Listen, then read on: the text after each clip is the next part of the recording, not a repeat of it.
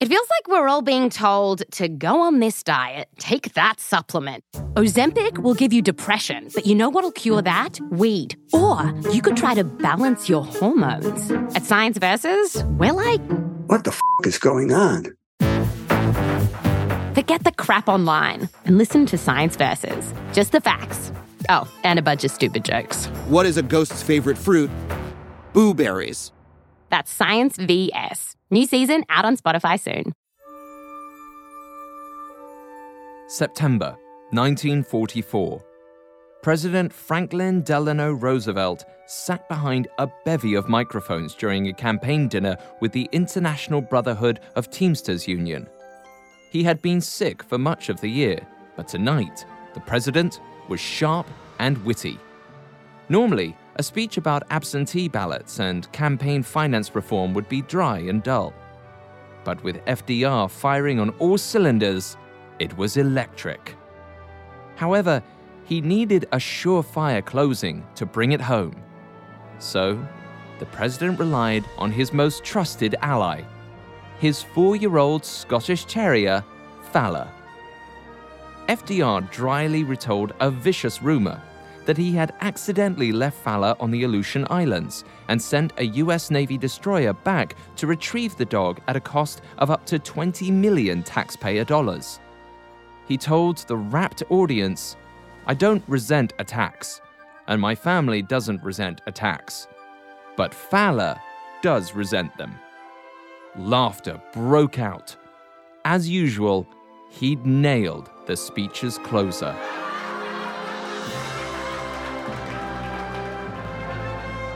In a presidency marked by historic speeches, the so called Fala speech went on to become one of his most well known. Roosevelt won that historic fourth term in office, and Fala helped him do it.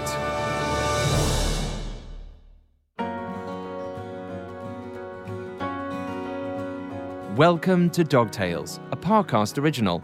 Every week, we tell the stories of historic, heroic canines.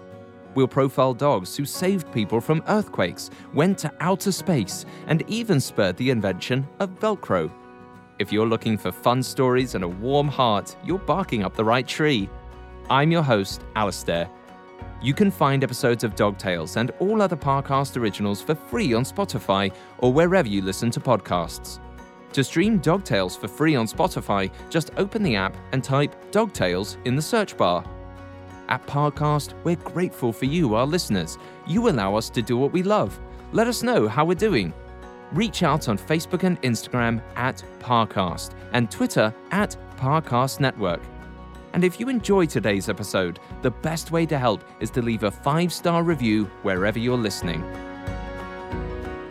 This week, we're telling the story of Fala, the Scottish Terrier, and the special bond he built with his owner, President Franklin Delano Roosevelt. Fala's journey took him from humble farm dog to hobnobbing with world leaders and even to the most important Allied leadership summits of World War II.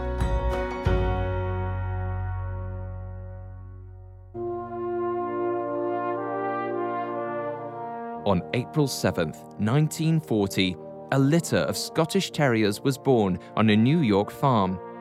Their owner, Mrs. Augustus G. Kellogg, gifted one of the puppies named Big Boy to her friend Margaret Suckley.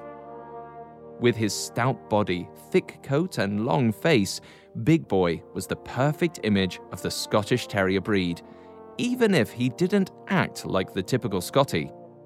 The breed is known for their independent and confident attitudes, but not necessarily for their ease with strangers. But Big Boy was an exception. He was an attention seeking, good natured puppy.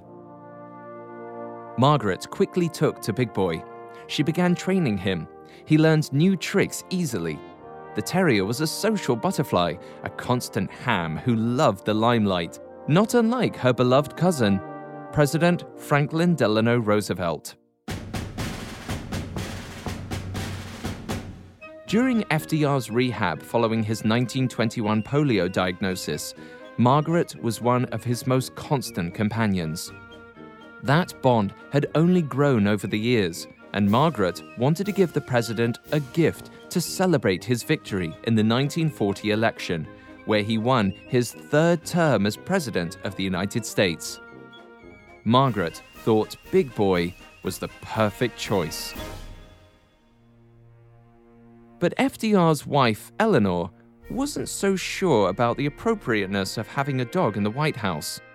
More of a business partner than a romantic one, Eleanor was worried about keeping up appearances and showing strength, especially as World War II raged, and America was on the verge of entering the fray. She was afraid that the adorable Scotty might give off the wrong image. But the president insisted, and Eleanor relented. Big Boy became part of the first family. FDR loved everything about Big Boy except the name. Big Boy was not a presidential moniker. Given his own Scottish heritage, Roosevelt decided to name the dog after a distant relative. Big Boy's new name would be Murray the Outlaw of Falahill, which was quite a mouthful to say every time he needed to call for the dog, so they shortened it to Fala. The newly christened puppy and the newly rechristened president quickly became pals. Every morning in the White House, FDR would ring his service bell three times for his breakfast. His order was consistent eggs and toast with ham or bacon delivered to his room. But it wasn't only for him, it was breakfast for two. Whatever FDR didn't eat, Fala would gladly finish. Fala didn't have to rely on scraps from FDR's plate, though. The kitchen staff was so smitten with the terrier that they sent him a bone on a silver platter every morning.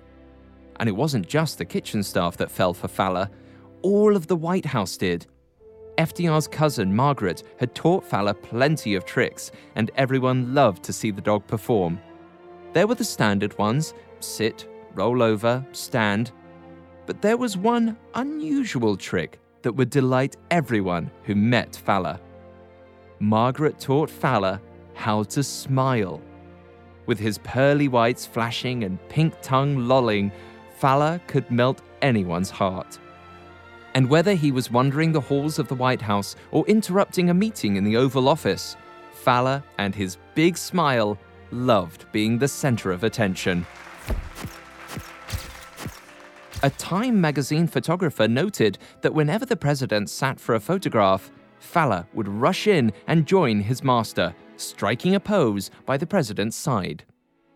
Fala got more FaceTime with the president than any of his friends, advisors, or cabinet members. Anytime there was an official meeting, Fala was there as well. FDR practiced what his historian Warren Kimball called creative procrastination. He was always trying to downplay dramatic events. If a problem was met with confrontation or panic, it only made things worse.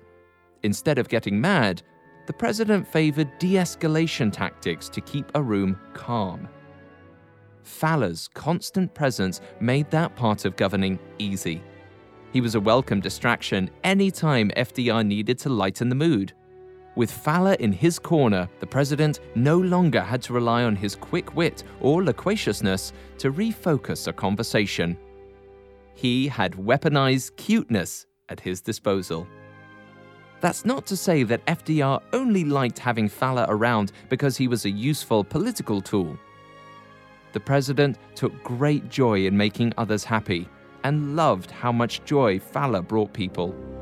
And with tragedy about to strike, the American people would need all the joy Fala could give. Coming up, Fala goes international as America enters World War II. Now, back to the story. After FDR's cousin, Margaret Suckley, gave Fala to him as a congratulatory present in the fall of 1940, it didn't take the little Scottish Terrier long to win over the entire White House. Fala was well aware of his favored status and exploited it every chance he got. He constantly roamed the halls of the West Wing looking for a mark, an unsuspecting secretary, or a guard in an empty hallway. It didn't matter who, as long as they had food.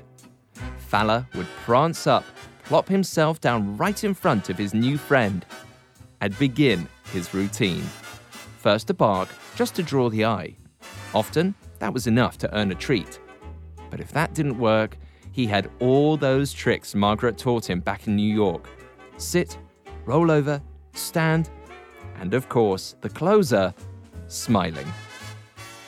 Fala became so adept at winning treats from the White House staff that he put on a few pounds. The little Scotty was getting, well, not so little anymore. In 1941, Fala began to eat so much so often that he got sick. While FDR understood the irresistibility of Fala, he couldn't have his little buddy falling ill. So he made the tough call and laid down new ground rules for staff no more feeding Fala. And a new rule for Fala no more wandering around alone. The president decided to keep Fala with him no matter where he went.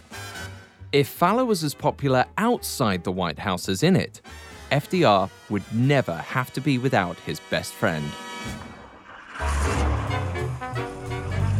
The president was keen on sneaking out for afternoon drives around Washington, D.C. in his Ford convertible.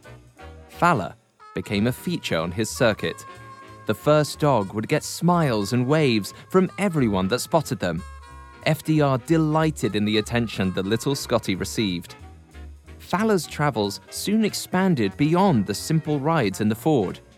He started accompanying the president on fishing trips to Florida and his retreats to the Little White House in Warm Springs, Georgia. There, the president found relief from his polio by swimming in the resort's pool and lounging in the hot springs from which the town drew its name. And while the pools healed FDR's body, Fala healed the president's soul. Their tight bond quickly became closer than any of FDR's human connections. The nation took notice as beloved as FDR was, the pup, as FDR would often refer to him, was even more popular. As Fala spent more time in public by FDR's side, letters specifically addressed to the pup poured in from all across the country. At one point, Fala received more mail than the president. The demand for Fala's attention became so great that the pup even had his own secretary to sort through it all for him. Fala, the humble farm dog, had become an American sensation. And the president would need that fame to help calm an incredibly tense nation. By early 1941, World War II was consuming much of Europe while some Americans wanted to join the fight, many others wanted to avoid the conflict. Just as Fala had calmed tensions in the Oval Office, he was bringing a calming presence to the American people. One day, while Margaret Suckley was dog sitting for the president, she took Fala for a long walk. While he explored a patch of grass, a group of soldiers passed by Upon seeing the Scotty, one of them lit up in a huge grin. Fala! Fala! he called out before going on his way. Margaret couldn't help but smile. The soldier didn't know he was calling out to the actual Fala. The president was in another country, and there was no security detail for Margaret. Fala had just become so popular that to that soldier, every Scotty was Fala. Just like Lassie became shorthand for any rough collie, and Rin Tin Tin was called out to any passing German Shepherd, Fala was now the nickname of any Scottish Terrier. The demand for Fala was huge. Even Hollywood noticed. MGM created a short film about the Scotty called Fala, the President's Dog. They showed Fala doing all of his best tricks and even had a quick little story of the pup looking for a canine companion. The movie was a hit. America could not get enough of Fala. But as 1941 came to a close, President Roosevelt could no longer shift the public focus to his dog. On December 7, 1941, the Japanese bombed Pearl Harbor. with America officially at war, President Roosevelt had a lot more traveling to do. International leaders he had to see, smoky backroom deals to make, and intercontinental strategies to develop. But anyone who thought the president might change his governing style once he was at war was sorely mistaken. Fala was still present in cabinet meetings, still running around the White House behind the president's wheelchair, and whenever possible, the dog was right by the president's side on international trips. Fala accompanied FDR to meetings with the president of Mexico and had his photo taken with Winston Churchill. And as usual, Fala was always hamming it up, looking to insert himself into a state photo or jump into a dignitary's lap.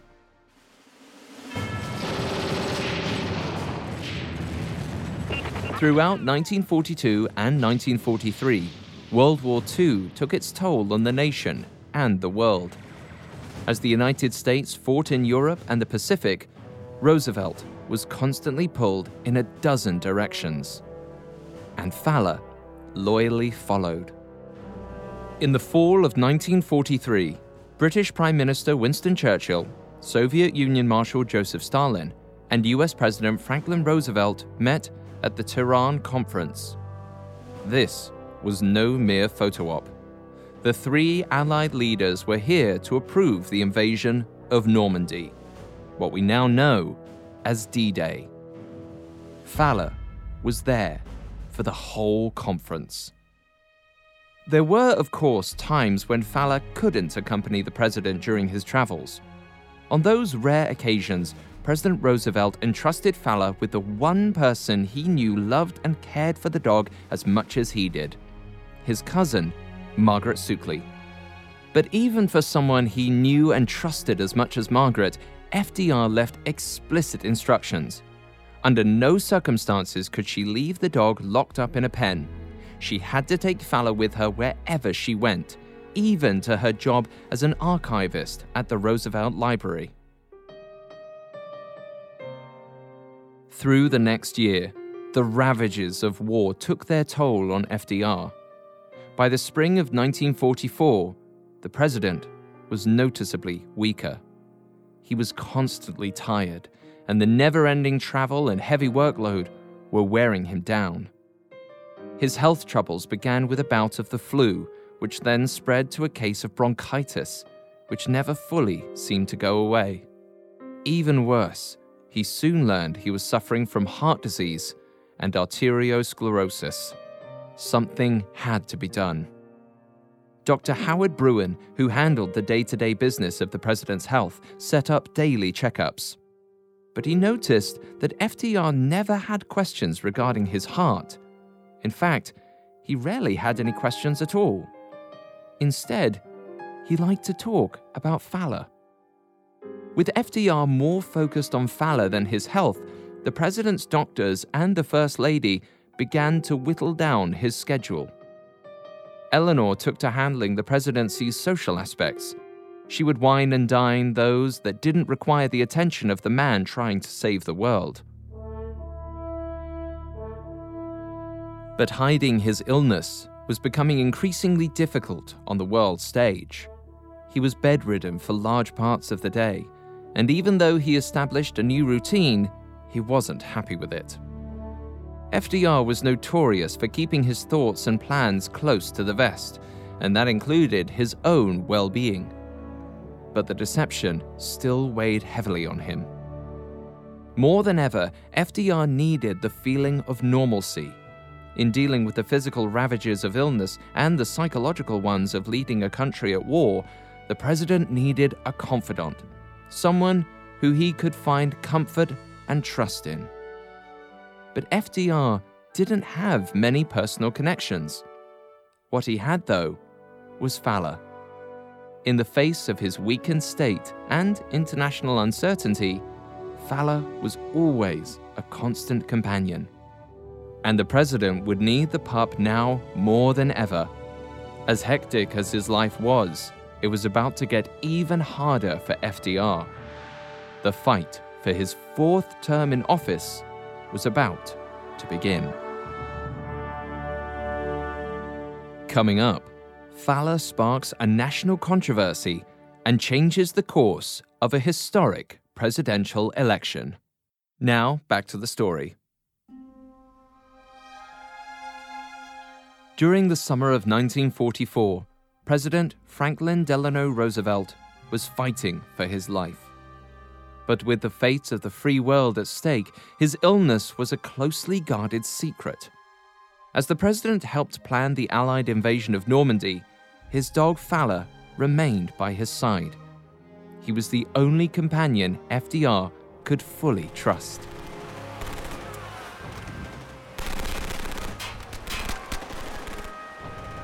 On Tuesday, June 6, 1944, the Allied forces invaded the beaches of Normandy.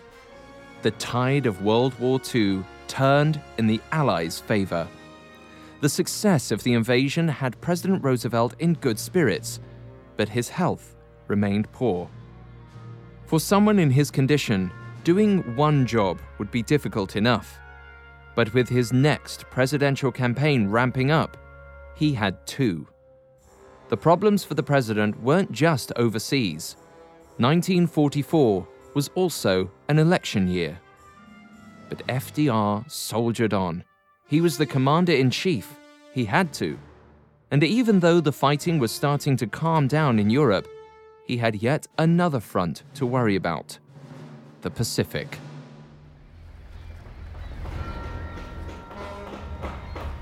It was late July 1944. The sailors aboard the USS Baltimore weren't sure why they were called into port in San Francisco or why they were having to do renovations to the destroyer in such quick order. But when they were instructed to build a wooden ramp for boarding, they suspected that they might have a very special guest joining them soon. Their suspicions were confirmed when the world's most famous Scotty trotted up the ramp. Moments later, President Roosevelt himself arrived. The crew was thrilled to have the president and the pup on board. As the Baltimore approached Hawaii, President Roosevelt noticed that his cabin had been quiet. In fact, he couldn't recall exactly the last time he saw Fala. The pup had free run of the ship, but he usually didn't stay away from his master so long. At once, FDR put out a search for Fala. With all hands on deck, it didn't take long to locate his beloved Scotty near the gear lockers. However, he was noticeably different. Fala was missing some hair. Actually, Fala was missing a lot of hair. His thick black coat was shorn thin and patchy. After a bit of digging, President Roosevelt discovered that a sailor had a little brother back home who was a huge fan of Fala's. So after spotting Fala in the galley, the sailor lured the pup close to him with a treat and harmlessly snipped off a locket of hair to mail back to his little brother. It turned out there were a lot of little brothers back home who were big fans of Fala, and Fala happily obliged each and every one of them as long as they gave him treats. The president couldn't help but laugh. He knew the joy that Fala brought to everyone, but he did issue an order via the captain no feeding or trimming Fala. After a few days in Hawaii, the Baltimore set sail again, this time for the Aleutian Islands off the coast of Alaska. The Aleutians had been the site of the only land battle on US soil during World War II, when the American Army regained control of the islands from Japan in May 1943. One year later, the president was visiting to check in on the troops. After the brief stopover, the Baltimore made its way to Seattle.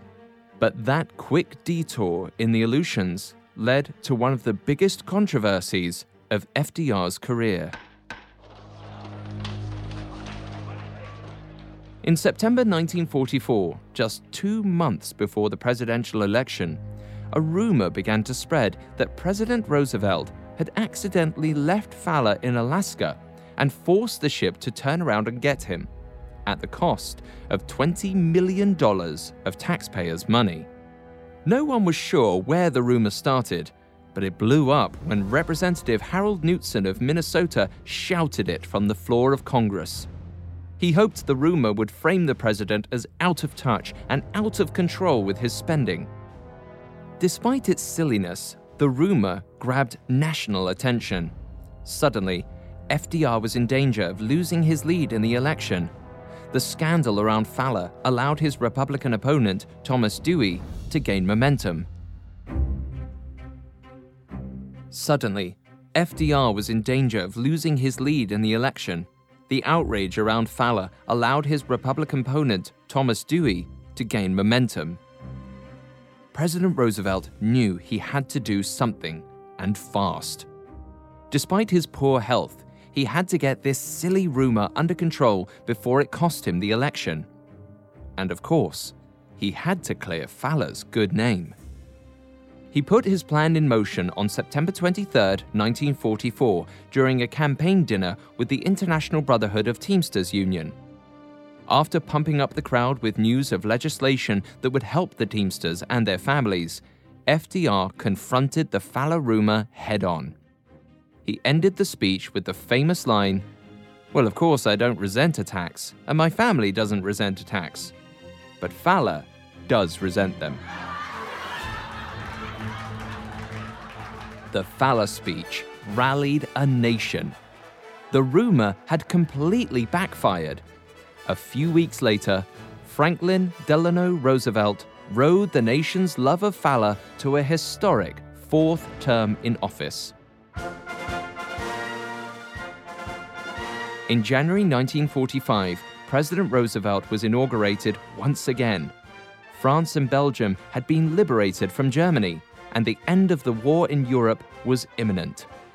In February, the leaders of the Allied nations all met at the Yalta Conference to discuss the fate of post war Europe.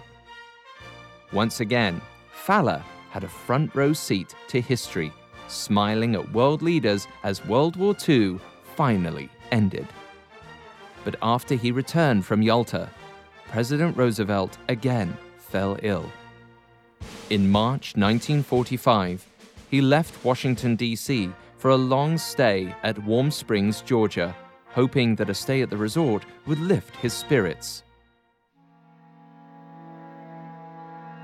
On April 12, 1945, FDR's cousin Margaret and Fala kept FDR company while he had his portrait painted. Suddenly, FDR complained of a terrific headache in the back of his neck and dropped his head.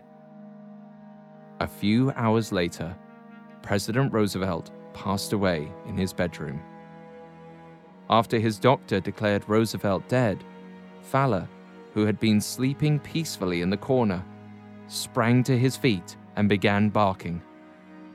In all the commotion of the president dying, no one had paid attention to the dog in hours.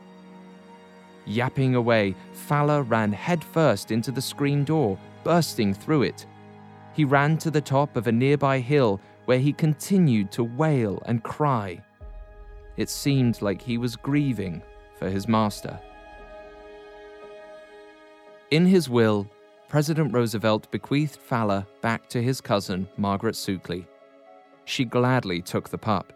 However, after just a few months, Eleanor Roosevelt, who never warmed up to Fala while he was in the White House, requested that Fala join her at her new home in Hyde Park. Margaret happily obliged. Eleanor and Fala grew very close over the next several years. She often wrote about him in her regular newspaper column. America was still in love with the pup. On nice days, Fala ran around the property, chasing squirrels and birds. But mostly, Eleanor said, he patiently waited around for the old man to return home. On April 5th, 1952, just a few days before his 12th birthday, Fala passed away. He was buried next to President Roosevelt. When it came time to build a presidential memorial for FDR, it only seemed fitting to include Fala. When it was complete, a bronze statue of the little Scotty was placed right next to FDR's likeness. To this day, it's the only presidential memorial featuring the first dog. A man and his dog, together forever.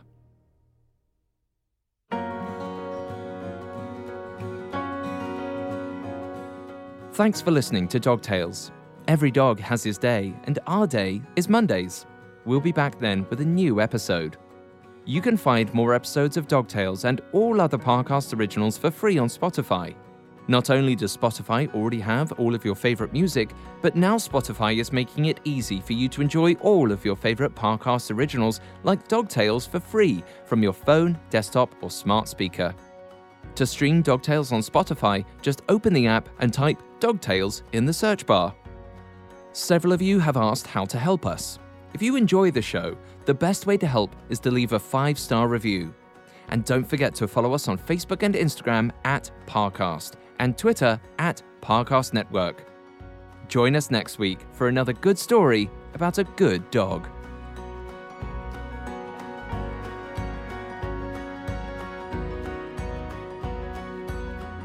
Dog Tales was created by Max Cutler and is a Parcast Studios original. It is executive produced by Max Cutler, sound designed by Trent Williamson, with production assistance by Ron Shapiro, Carly Madden, Travis Clark, and Joel Stein. This episode of Dog Tales was written by Jesse Harris with writing assistance by Maggie Admire. I'm Alistair Murden.